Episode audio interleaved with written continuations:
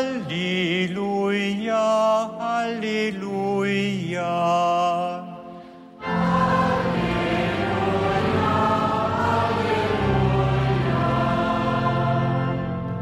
Ich bin der gute Hirte, ich kenne die meinen und die meinen kennen mich.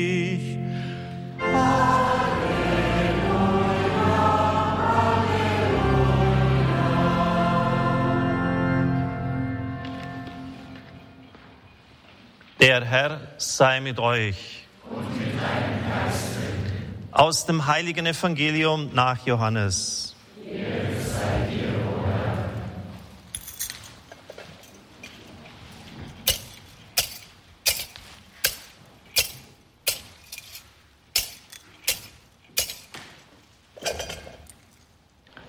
In jener Zeit sprach Jesus, meine Schafe hören auf meine Stimme. Ich kenne sie und sie folgen mir. Gebe ihnen ewiges Leben. Sie werden niemals zugrunde gehen. Und niemand wird sie meiner Hand entreißen. Mein Vater, der sie mir gab, ist größer als alle. Und niemand kann sie der Hand meines Vaters entreißen. Ich und der Vater sind eins. Evangelium unseres Herrn Jesus Christus. Lob sei dir,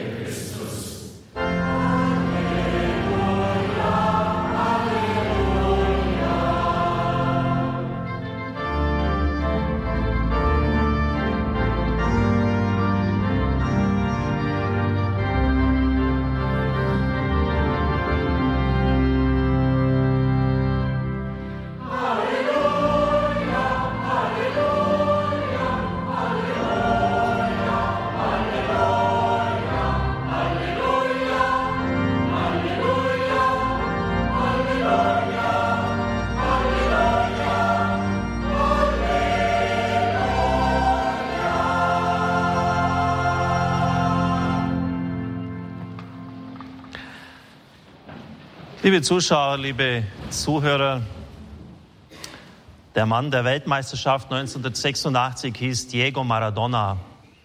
Es war sensationell, wie er fast im Alleingang die Engländer aus dem Viertelfinale herauskickte, wie er das 2 zu 0 schoss. Es wurde dann später zum Tor des Jahrhunderts gewählt.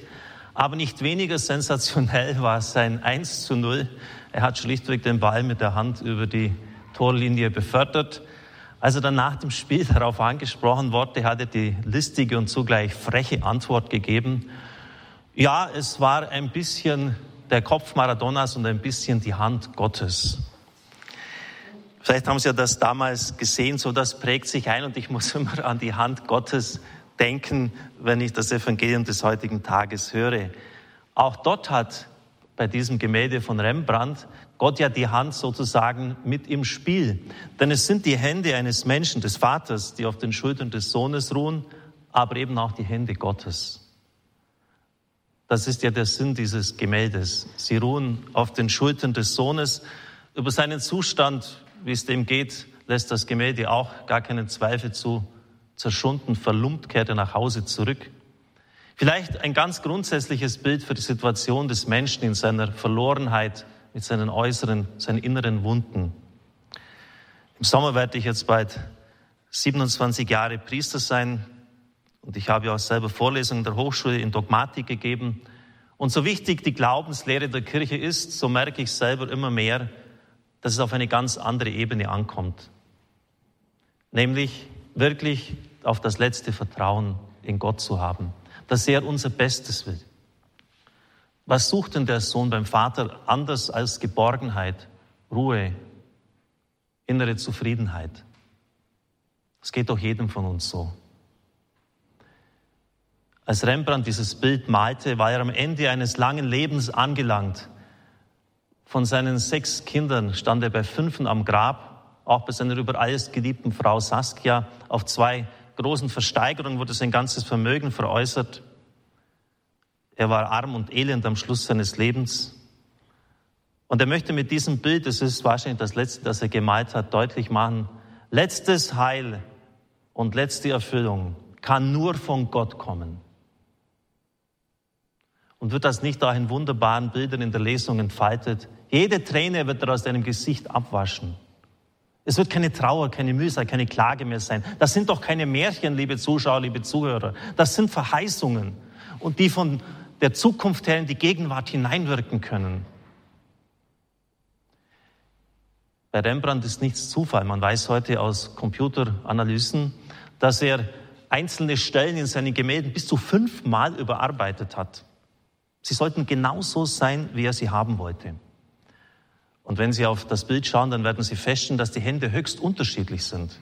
Da ist die eine gespreizt, Druck ausübend, fest und die andere so ganz leicht, zärtlich fast. Und manche sagen, das ist die Hand eines Mannes und einer Frau. Wie dem auch sei, überlassen wir den Streit den Kunstexperten. Auf jeden Fall können wir sagen, dass die Hand Gottes auf der einen Seite sicher Zärtlichkeit, Liebe und Geborgenheit schenkt, aber oft lastet sie auch schwer auf unserem Leben. Und wie der Papst Franziskus immer wieder sagt, führt sie uns auch dorthin, wo wir vielleicht gar nicht hingehen wollen. Und schauen Sie doch mal in die eigene Verwandtschaft, in die eigene Bekanntschaft. Wie viel Zerbruch an Beziehungen erleben Sie denn dort? An Krankheit, Behinderung, Ausgrenzung. Die bekannte Philosophin Edith Stein die später im KZ ermordet worden ist, ist völlig ruhig und gefasst in den Tod gegangen, während andere durchgedreht sind. Sie hat das zusammengebracht, diese hohe Intellektualität und diesen, diese ganz einfache Gläubigkeit. Nur dann, so schreibt sie, wird das Gottvertrauen unerschüttert standhalten, wenn es die Bereitschaft einschließt, alles und jedes aus der Hand des Vaters entgegenzunehmen er allein weiß ja, was uns gut tut. Und wenn einmal Not und Entbehrung angebrachter wären als behaglich gesichertes Auskommen oder Ehre und Ansehen, dann muss man sich auch dafür bereithalten. Tut man das, so kann man unbelastet in der Freiheit der Kinder Gottes leben. Das ist natürlich nicht leicht, auch Edith Stein weiß es. Deshalb schreibt sie einem Philosophenkollegen, meinen Rat habe ich Ihnen gesagt zum Kindewerten und das Leben mit allem Forschen und Grüben in des Vaters Hände legen. Wenn man das noch nicht fertig bringt, dann eben bitten, den unbekannten und angezweifelten Gott bitten, dass er einem dazu verhilft. Weiter schreibt sie, nun gucken Sie mich recht erstaunt an, dass ich Ihnen mit solcher einfältiger Kinderweisheit komme. Aber ich sage Ihnen, es ist ein Weg, der ganz sicher zu Gott führt.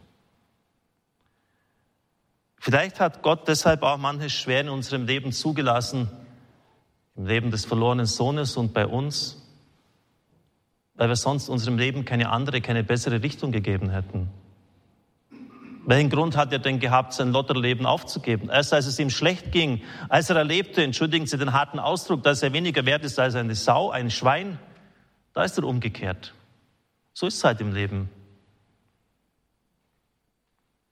Ist es nicht oft so, dass wir erst in Krisensituationen anfangen nachzudenken? Und das ist auch einer der Gründe, warum Gott manches Dunkle und Schwere in unserem Leben zulässt. Nicht um uns zu quälen, sondern um uns auf das Eigentliche aufmerksam zu machen.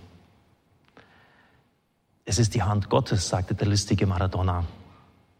Ja, es ist wirklich die Hand Gottes, sagt der Gläubige nachdenklich und mit einem tieferen Sinn. Es ist die Hand, die mich führt, die mich leitet, der ich vertrauen kann.